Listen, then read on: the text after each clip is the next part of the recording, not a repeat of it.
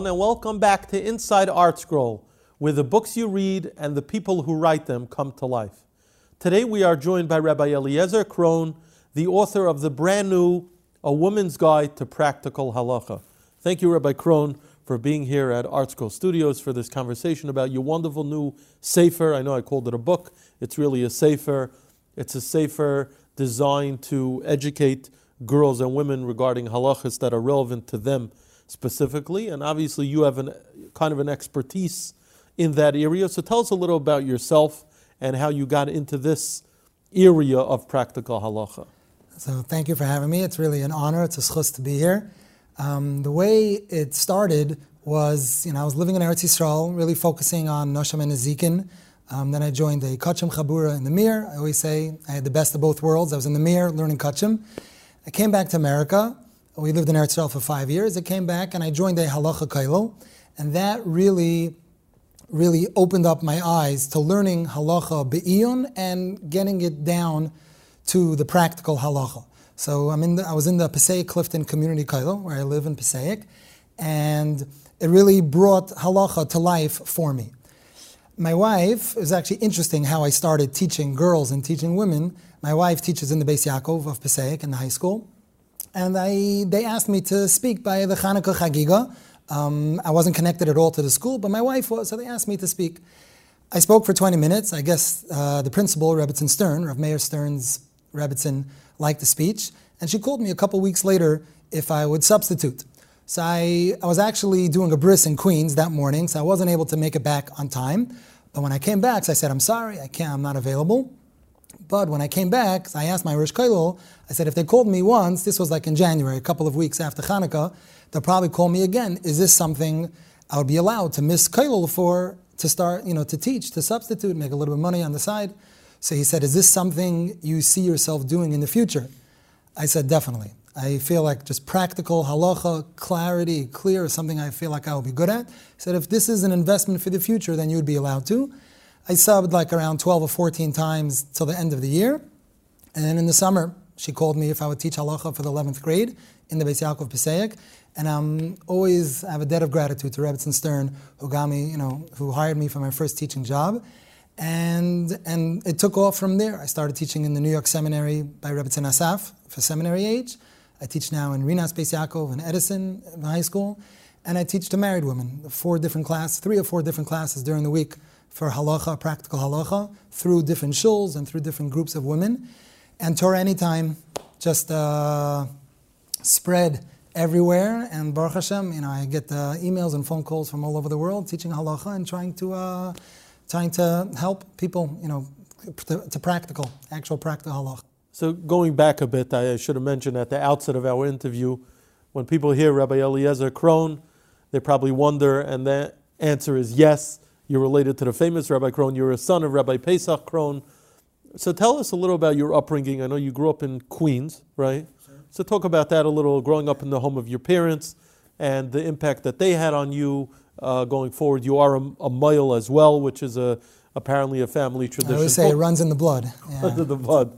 So you and your brothers. So talk about talk about that for a moment. So um, before I just talk about my parents, it was interesting you mentioned that like oh people ask are you related? So, like in the beginning, I wasn't used to being spoken to in third person. Everyone, everyone was a use. Like one time, a girl asked me, "What does Rabbi Krohn think about?" This? I'm like, "Why'd you ask him?" I mean, like, I'll give you his phone number. I'm like, "No, no, I'm like you." I'm like, "Oh, me? Oh, okay, fine, me." Um, but, uh, but yes, I have the great schus of being a son of the one and only Rabbi Krohn and uh, and Mrs. Krohn. Growing up in their house, it was besides that they're amazing parents were and are amazing parents, but, but they're both people that are just giving over to the klal, especially in regards to education. My mother has been in Shevach High School for many, many, many, many years, a teacher in, in Navi and Chumash and Sichas Musar. And my father, for his speeches, it's also educating. It's inspiring, but it's also education in, in a major way. And we, I, I grew up that we live for the klal. We live for others, and it takes a lot of time. It takes time sometimes away from the family, but but but it's a, it's a family project together, inspiring others and teaching others and guiding others. and it's the biggest chus in the world. It's the biggest chus in the world, and you know the, the shiurim, the women that come to the shiur and Torah anytime, they, they it's a partnership. It's all a partnership, like like ArtScroll knows. Yeah, you could have a great author, but they need somebody you know to get it out there, and that's that's what makes ArtScroll so special. But I grew up in a house where it was always involved in, in the klal, in the, whether it's advice or psak halacha or teaching, and uh, it's something that's just ingrained.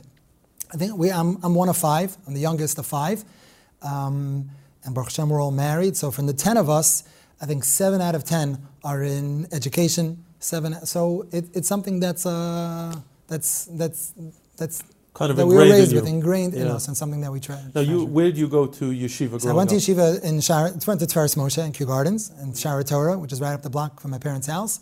Then it was in the Mir. So You really learned was in only Shaar HaTorah all the way all the way. I mean, two Reb years base medrash. You learned by Well, I was by Reb Shalom Spitz for two years in Reb base Shalom medrash. So four years high school, then two years base medrash. Then I went to the Mir for three years. My Rebbe Elephant, my Rebbe, and Rabbi Arieli. And then I went back to Shaar HaTorah. And then I went to Rav Kalman Epstein. I was very close to Reb Zelig Epstein. He was my he was my mesader kiddushin. But I was, I was very close to Reb Zelig, and you know, I was still very close to Reb Elephant and Rabbi Arieli and, and Reb Nosson Tzvi. Someone, you know, these, these are all pictures in my dining room and on, my desk, and I'm very, very close to all of them. And uh, yeah, but I was really only in two yeshivas my whole life, Shaar HaTorah and the Mir. When I, after the Mir, I went back to Shaar HaTorah. I never, didn't go to Lakewood. Um, I have Baruch Hashem, I have the schus of having smicha from Beis Medrash Govoha of Lakewood, but I never learned in Lakewood. I got permission from my Ruch Emulsion to, to take the farhers through Beis Medrash Govoha, but I was already living in Passaic, and I never learned in Lakewood.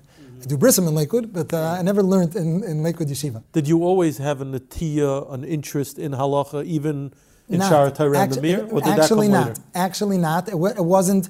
I, you know, when, when I got engaged, so I told my father, like, I don't really like know halacha. So my father said, I'll take care of it. My father calls Art Scroll, and he ordered me all of Reb Simcha Bunim Cohn's Oh, Svarim. classic So right, so the, and, and clear and, and practical, and footnotes on the bottom, which is also great. But And I was reading them, and then after I got married, like I said to my wife, like, does our does our crockpot have silver foil? Of course it does. You don't think I know it? Like, oh, my wife knew more than me, which is a lot of times the case when it comes to bachurim and girls from Beis Yaakov. So, but that's why I, I cherish teaching Beis Yaakov girls and seminary age girls, because they're the foundation a lot of time of the house and the kitchen, and so much halacha goes through them. They, got- where, where do they learn it?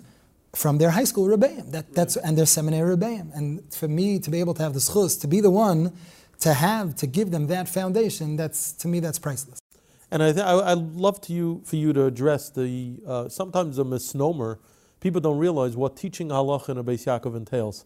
It's it's it's not simple. It's you, not- it's- you it's- really have to know your stuff. You really you have to know your stuff. you your have to be on your toes. but you have to prepare. You have to prepare. I have friends that are Talmidei Chachamim, and they tell me that they would never be able to teach in a girls' school. I always tell the girls and the women that 50%, maybe even more, of my preparation is what not to say. Is what not to say. Meaning, you could open up an English Sefer or open up a Mishnah Berurah with a Dirshu Mishnah Berurah and a Piskei Teshuvos, and you start giving all different complicated. It's not relevant to them, and it just confuses them. So you have to filter out what's not important, what's not relevant, but you have to know it. Because all you need is one girl to raise her hand and ask an honest, good question. Oh, but what happens if?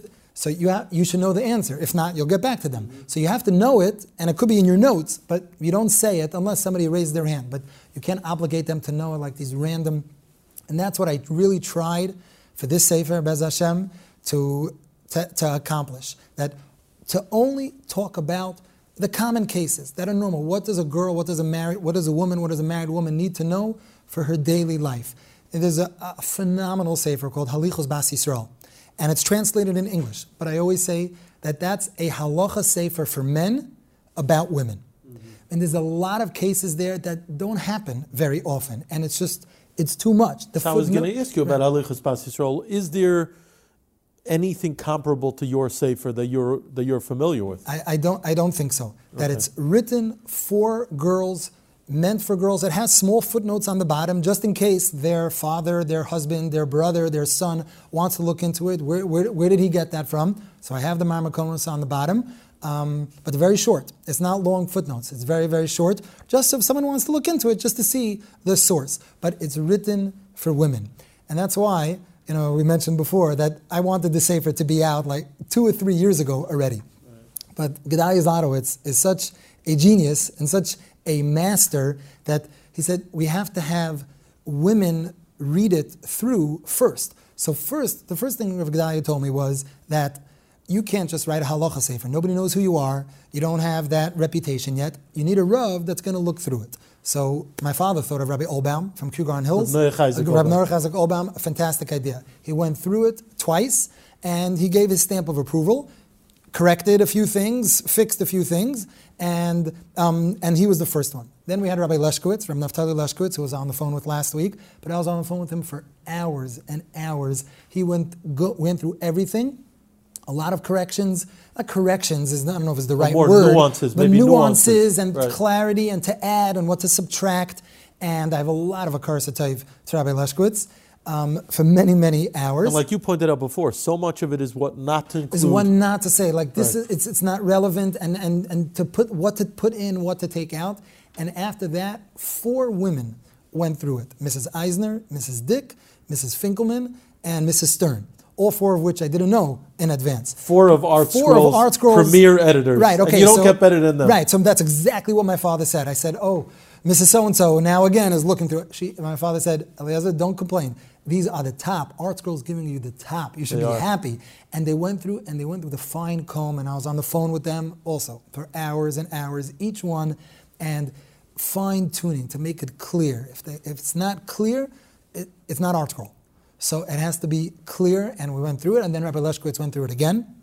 We are on the phone last week, and uh, just to make it concise and clear, me and you, you know, we think it's clear. I mean, uh, just, just, just for example, I wrote, when you make the bracha on the esrog, so you hold it upside down, and then you make the bracha and you turn it right side up. So Mrs. Stern said, well, what is upside down? I said, "What- what- what- upside down, of course, the pitum is down. She's like, you think everybody knows that, but maybe Wow. there's a, a girl out there, a may Baal not know. Tshuva, doesn't know what does upside down mean. Excellent. I never thought of that. I never thought of that. So, you know, and sure enough, I checked in another English sefer and they wrote, pitum down. You know, the, pi- good. make so sure we- to make clear. sure that it's clear. So it has to be, has to be you know, clear, and, and that's Not to, not to assume, not to Not to take anything assume, for take for granted. granted that people but it reminds you of something that we quote here at ArtScroll quite a lot in the name of Rabbi Meir Zlotowitz, that when you're putting out a, a project, a book, make sure that it's good enough that no one will ever put one out like that again. right. Meaning this should be the definitive, authoritative the- sefer on this particular Right, topic. In this case, it's halacha for women. You want to make sure that it's authoritative. Like you said, you had a reviewed by Rabbi Oelbaum. And you also want to make sure that it's clear, so that's well understood, and also that it's comprehensive enough that it addresses all the different topics. Which brings me to my next question.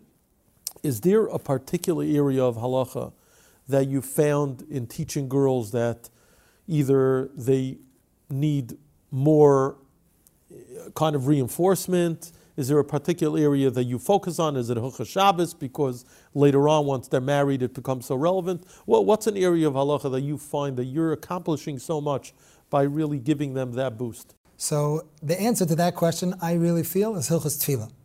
Tefillah specifically for girls. There are a lot of differences between men and women when it comes to the area of Hilchas Tefillah.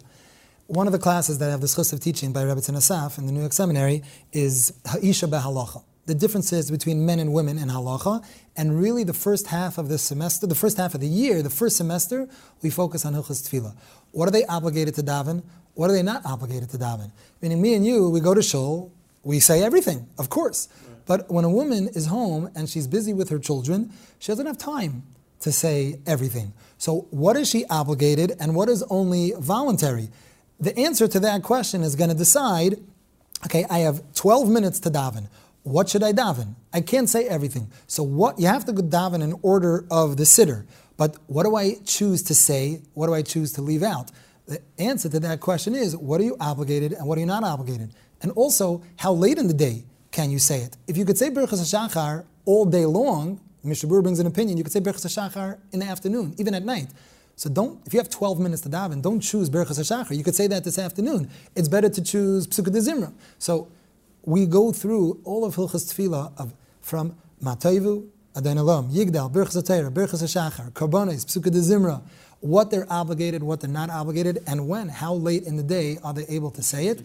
And Hilchas Tefillah is, I mean, Tefillah is what is one of the mitzvahs that a woman cherishes so Sure. much. I was so gonna say, you got it's- yeah, yeah, they have to It is an area that women connect to. For sure. Tefillah is very Right. powerful, and uh, so that that's tremendously instructive. Right, and I have like a whole section on Hilchas Tefillah in in um, in in the Sefer, and some of them are halachos that a lot of women are not aware of. Such and as? such as how Bir- Birchas Krishma, not Krishma itself, the Birchas Krishma, Yotzer and Ahavah Rabbah, and then Vyatziv afterwards. How late in the day can someone say that? So the Shulchan Aruch says one thing, the Bir says something else. The Bir argues on the Shulchan Aruch. The Shulchan Aruch says only till four hours into the day. The Bir says if it was an Einis, which usually it is, otherwise why wouldn't they have said it? They could do till Chatzos. So many Poskim, Reb Shlomo Zalman Auerbach, Reb Wosner, the Chazon Ish, Reb Chaim Kanevsky, they say that for a girl, it's only till four hours into the day. That's which is Zman Tefillah. So I explained to them, what does that mean? Zman Tefillah, four hours is not four times 60 minutes. I explained Right. to them, Shos Shos Manias. Manias. And after that time, you don't say Birchas Krishma. So Mrs. Dick had never heard of that halacha. Um, and some of the other women did not. And I said, it is a machlokes, that's clear. And I write the footnotes where someone could look more into it. But that's how I would come out and paskin in class. And, and that, that's an eye opener. You, know, you wake up late on a Sunday. Right. You got to know what time it is. You have to know what time. So that's something that a lot of a lot of girls don't realize. And uh, um, and true dose in general. When a woman is busy with her children, she doesn't have to daven shmona esrei. Good, so I don't have to daven. A lot of women know that halacha. If I'm busy with my children, I don't have to daven. But at least say birchas hatorah. At least say birchas hashachar. Then you fulfilled the chiyuv of tefillah according to the Rambam, and not according to the Ramban, but at least according to the many Rambam. women may assume that if They I missed assume, it, oh, I it's missed nothing. it. If I miss it, I miss it. No, Uh-huh. but it takes one or two minutes to say Berachas HaTorah. Then you accomplish, at least according to the opinion of the Rambam, Hashevach, HaBakasha, and Haida. So, you know, halachas like that, like, excite me, you know, Sure. to give it over. And now the girls, like, they never realized that. Because you you, know, you have a great opportunity here. You're empowering the girls and women to know how much more they could do, even in what we would call compromised circumstances. Right. And compromised not in a bad way, where they're Right, taking sure. care of families, Hashem, doing what they're supposed to do. Yeah. So that's, that's tremendously helpful. Any other things that come to mind? Because this is really interesting. Uh, you mentioned before about my father. Um, one thing I did want to mention about my father, because I didn't want it uh, to come out, the, um, you know, looking that we gave over, you know, my parents just give over to the klal, and as if chas v'shalom, any of the children, you know, suffered. And I, tell you my favorite Rabbi Krohn story, okay? And I guarantee you don't know it, because it's not in any of my father's books. Okay. And I, I try, I try to imitate this. I try to copy this. Um, I remember one time I called my father. Um, I just talked to him about something. It wasn't something so important. I just called him, and I remember where exactly I was. I called him, and I always call my father on his cell phone because he could be home, but chances are he's not home. So this way, I'm safe. I just call his cell phone. I called him one time. This happened about 10, 11 years ago. Called him on his cell phone, and um, and he was home. Happened to be he was home. So I started talking to him, and I hear the home phone ring in the background. So my father says, okay, hold on one second. He gets the phone, and he hangs up. Like within 10, 15 seconds, he hangs up. I said, Ta, who, who was that? He said, oh, it was someone from Eretz Yisrael, but I told him I'll, call back later. So I said, you, you could really get the phone. It's not, it's not so important. I'll call you back later. He said, no, no, no, it's fine. I'm on the phone with you. Fine. I'm talking to him for another minute or two. The phone rings again. He picks up the phone, and he hangs up right away. I said, who is that? It was someone from South Africa, but I told him I'll, I'll call back later. I said, Todd, the next time the phone rings, you could get it. I'll I'll call. We'll talk later. It's not so important. My father said, Eliezer, you're the most important person to me. You're the other. Everybody else could wait. To me, you're the most important. And I repeat, I, we weren't talking about something so so time sensitive, but Baruch Hashem, you know, someone who's involved in halacha and teaching and brisim, as as you mentioned, and answering shilas and writing and uh, you get busy. But I always try, and my wife gets a lot of credit because she does a, so much in the house that lets me learn and answer the phone and, and write and notes. But I, I try to, you know, just imitate my father. That first comes the family. First is the family. And I read um, the, the biography on her of Meir Zlotowitz, and I think there was like a whole, I don't know, a whole chapter, but, but I think a section spoke about over there how family was first. Unbelievable. Family was first. Sure. And, and you, you, give, you give over the mesorah to your children, and uh, you know, my kids, Baruch Hashem, know a lot, a lot of halacha as they hear my phone calls and, uh, and you know, discussions around the table.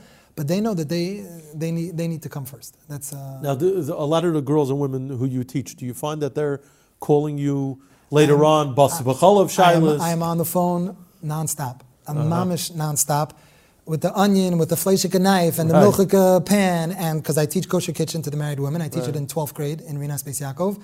Hilchas Shabbos, you know, I, I teach the Lamed Tes Melachos, and uh, and I'm, I'm, Baruch Hashem on the phone all, really all the time. Sometimes I just have to call back.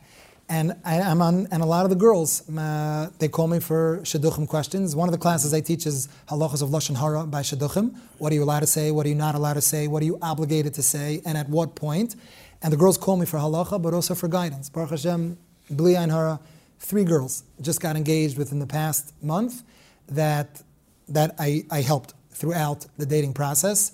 I was on the phone with them for a long, long, long time. It's the fourth girl that I'm helping, but I helped her say no to the boy, which is also for her was the right thing. Right. I, I always tell the girls, if they're if I'm their Rebbe, I'm, I'm their Rebbe for life. And they could call me whenever they want. They don't have to, but they could call me for life. I give them my cell phone, and uh, if I could And try. they're, they're fortunate to have that. We try, question. we try, and uh, we try to give guidance. You know, my father always, whenever my father always, all the all the time, is on the phone guiding people in regards to shalom bayis and shidduchim and chinuch. My father always talks talks about it around the Shabbos table. Of course, he doesn't say any names, but but he says, "I was called with this question this week. What would you think? What would you What would you guys say?" So we were raised and grown up to like seeing situations and what would be what would my father have said in certain certain cases. You know, we have a Thursday night conference call. I've heard about You've this. heard about this, Yeah, the Zaidi conference call. Uh, Hanan, said it, so No, no, tell, tell our, tell our uh, viewers. So 10:30 Thursday nights. I'm not giving out the phone number because it's only for family. Um, we have a conference call, and they don't take attendance, but but we try to go on as much as we can. My father always, you know, tells over what happened that week to him and where he went, and and always these type of halacha questions, which I like to uh, get involved in.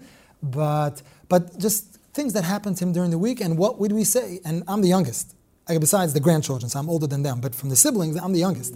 So I, I like to talk last. You know, I, I let my my brother, my brothers-in-law, my sisters, my they all have what to say. We're all Krohns. So we all, we all and, or we married a Krohn. So we all have what to say. So, but but we're trained. We're just trained like that to try, you know, to help to help others and uh, you know be able to see like the the big view, the big picture. You spoke before about passing on the mesorah, and that segues very well to Mila. Your father's been a mohel for many, many years. When did you first realize that, you know what, you also want to carry on that mesorah? I- and tell, tell us a little about that experience, being a mohel while, be, while really being busy. It's, it's hard being a mohel, going out in the morning, having a teaching schedule, taking care of the family. Talk So about that. a lot of my teaching doesn't start till 11 o'clock in the morning um, because I can't confirm, I can't, you know, I can't guarantee that I'll be there at 9.15. The married woman is early in the morning, but then I could cancel on. The past two Wednesday mornings, I canceled my shiur because my brother is a Rebbe in Waterbury, so I've gotten Baruch Hashem a lot, a lot of bris in Waterbury. So the past two Wednesdays, my bris was in Waterbury, so I, I had to cancel the shiur. This Wednesday, Bez Hashem is in Teaneck. I have to see how the timing, how the timing works. But I knew since I was a little child that I wanted to be a mohel. I was seven or eight years old. I decided I want to be a Moyle. My father's a fifth generation Moyle, so I'm a sixth generation Baruch Hashem. Uh, people ask me, who's a better Moyle, you or your father? So I joke. I say, what do you mean? My father's a fifth generation Moyle. I'm a sixth generation Moyle. But um, I knew since I'm a little child, I used to go around with my father to Brissim. And it's an experience because my father always says there's two parts to being a good mohel. Number one is doing a good job, and number two is everything else. Explaining everything, answering the questions, checking the baby before and after, showing confidence and being there for them and calming them. And that's all part of the, the teaching. That's all part of the training. When you learn from your father, you know, you get to see you get to see it up close. I used to go. I used to walk with my father from Kew Gardens to Hillcrest, the Kew Garden Hills, the Forest Hills on Shabbos. I remember on Yom Kippur in our slippers. We walked to Hillcrest once Really? for a bris, um, and it, for me, it's it's so special. That's why we moved to Passaic. There was no Moyle that lived in Passaic. We moved to Passaic 14 and a half years ago. Lakewood didn't need another young Moyle. So we moved to Passaic where there was no Moyle. And my father gave me a lot, a lot of brissim. My brother-in-law, Ephraim Perlstein, is also a Moyle. We work together, us three. It's, it's phenomenal. It's, it's, it's amazing. And my father has helped me so much. And, he, you know, it's not enough to be a good Moyle. You need a, you need a foot in. Right. And my father gave me brissim, you know, in the beginning, and uh, still, you know, when he gets called for two in one day, you know, we we mix and match and we check babies for each other, you know, before and after. It's it's such a schus. And I, I, my father never forced me. I have one brother. I didn't force him to be a mohel. He always Mm-hmm. Right. wanted to be a rebbe, and I always wanted to be a mohel. Right. And uh, and I have four boys, Kanai Nahara. I'm not going to force them. Right. If one of them does, great. But I, I'm not. I'm not going to force them. But here you are carrying on the Krohn legacy, the Krohn mesorah and Mila, and you're also, like you alluded to at the beginning of our conversation, carrying on the Krohn mesorah and legacy of being there for the klal, educating, sharing from what you have with others, enriching their lives. So we'd like to wish you a mazel tov on the release of the new sefer, a beautiful, beautiful volume, which I'm sure is going to be well received, and uh, wish you continued atzlacha in educating, inspiring, uplifting. May you do so for many more years. Amen. Thank you very much for having me. Thank you for being here.